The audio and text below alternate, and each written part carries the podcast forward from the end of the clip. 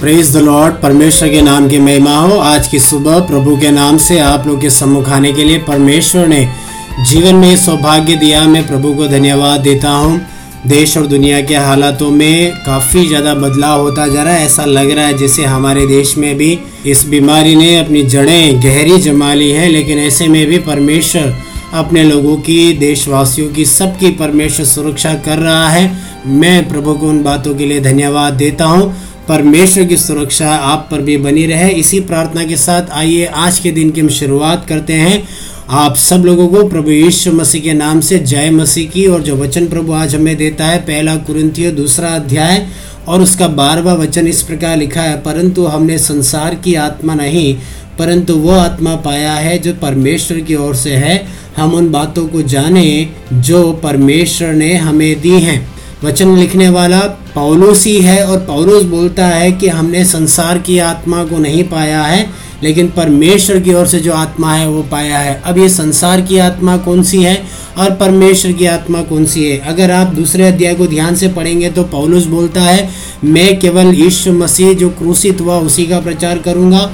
फिर वह परमेश्वर के ज्ञान के बारे में बोलता है कि परमेश्वर का ज्ञान इस संसार के लोगों के लिए मूर्खता है। और फिर वो आगे आके और बोलता है कि आत्मिक व्यक्ति की जाँच और परख नहीं होती और हमारे अंदर परमेश्वर का आत्मा वास करता है। उसके बारे में बोलता है ऐसे में मेरे प्रिय लोगों, हमने इस संसार की आत्मा नहीं पाई है तो ऐसे में हमारी आत्मा कौन सी है? हम सभी, जितने भी लोगों ने शारीरिक तौर पे जन्म लिया है, सभी के अंदर आत्मा है, परमेश्वर ने एक आत्मा डाली हुई है, लेकिन एक बात जान रखना है कि वो आत्मा अपने पाप की वजह से, इंसान अपने पाप की वजह से आत्मा में वो मर जाता है और परमेश्वर से वो कट जाता है।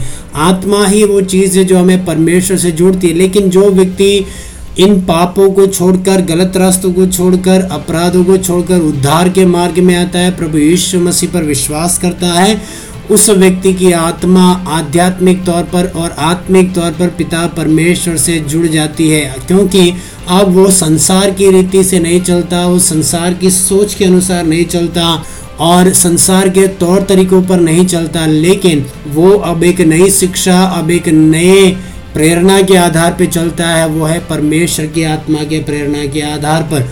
और जिस व्यक्ति ने परमेश्वर की आत्मा को पाया है, वो परमेश्वर की बातों को जानता है, परमेश्वर की बातों को बोलता है। अब आप बोलेंगे, ये कैसे हो सकता है?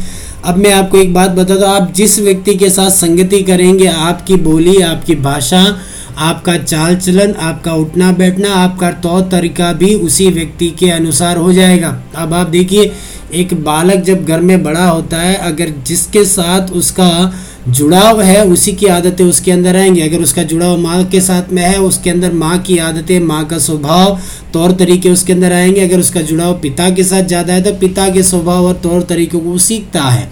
ऐसे में जब एक घर के अंदर ही इतना ज़्यादा प्रभाव पड़ता है तो घर के बाहर, वही बालक जब बड़ा होकर बाहर निकलता है, बाहरी लोगों के साथ जो मिलना, जुलना, उठना, बैठना शुरू करता है, वह नए तौर तरीकों को सीखता है, नई बातों को वो अपनी ज़िंदगी में सीखता है, उसकी पर्सनालिटी में चेंज आता है। क्यों होता है?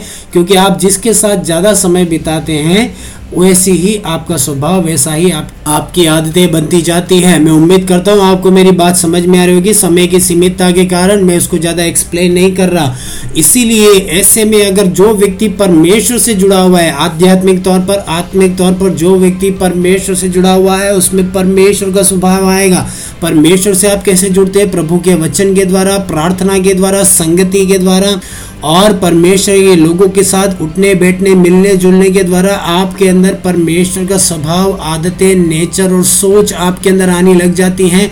आप दुनिया से कटते जाते हैं या यूँ बोला जाए, दुनियावी तौर तरीकों से आप कटते जाते हैं और आपके अंदर आत्मिक स्वभाव आना शुरू हो जाता है। ऐसे में आज की सुबह मैं आपसे पूछना चाहता हूँ, आपका तौर तरीका कैसा है? आपकी बोली कैसी है? आपकी शैली कैसी है?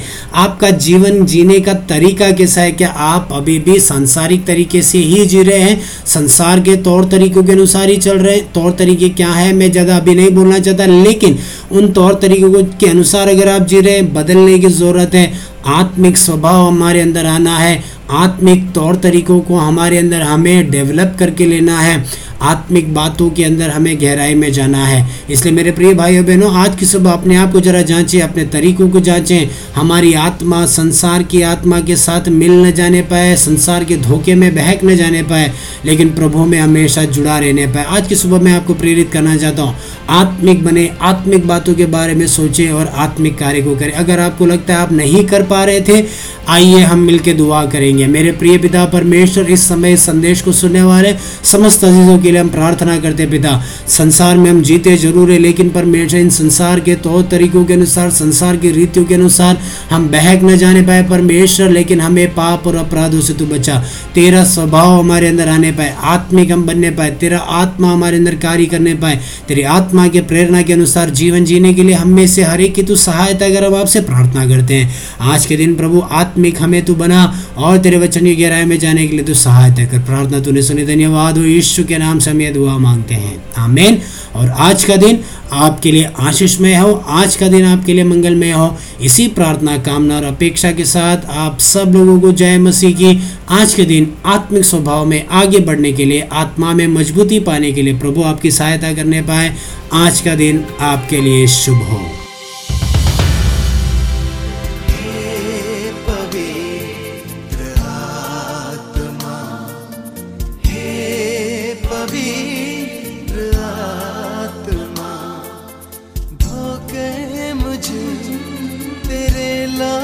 से धोखे मुझे तेरे लाहू से कर ले मेरे पाप क्षमा, कर ले मेरे पाप क्षमा। डेली डिवोशन आपका अपना डिवोशनल साथी। सोमवार से शनिवार तक हिंदी में।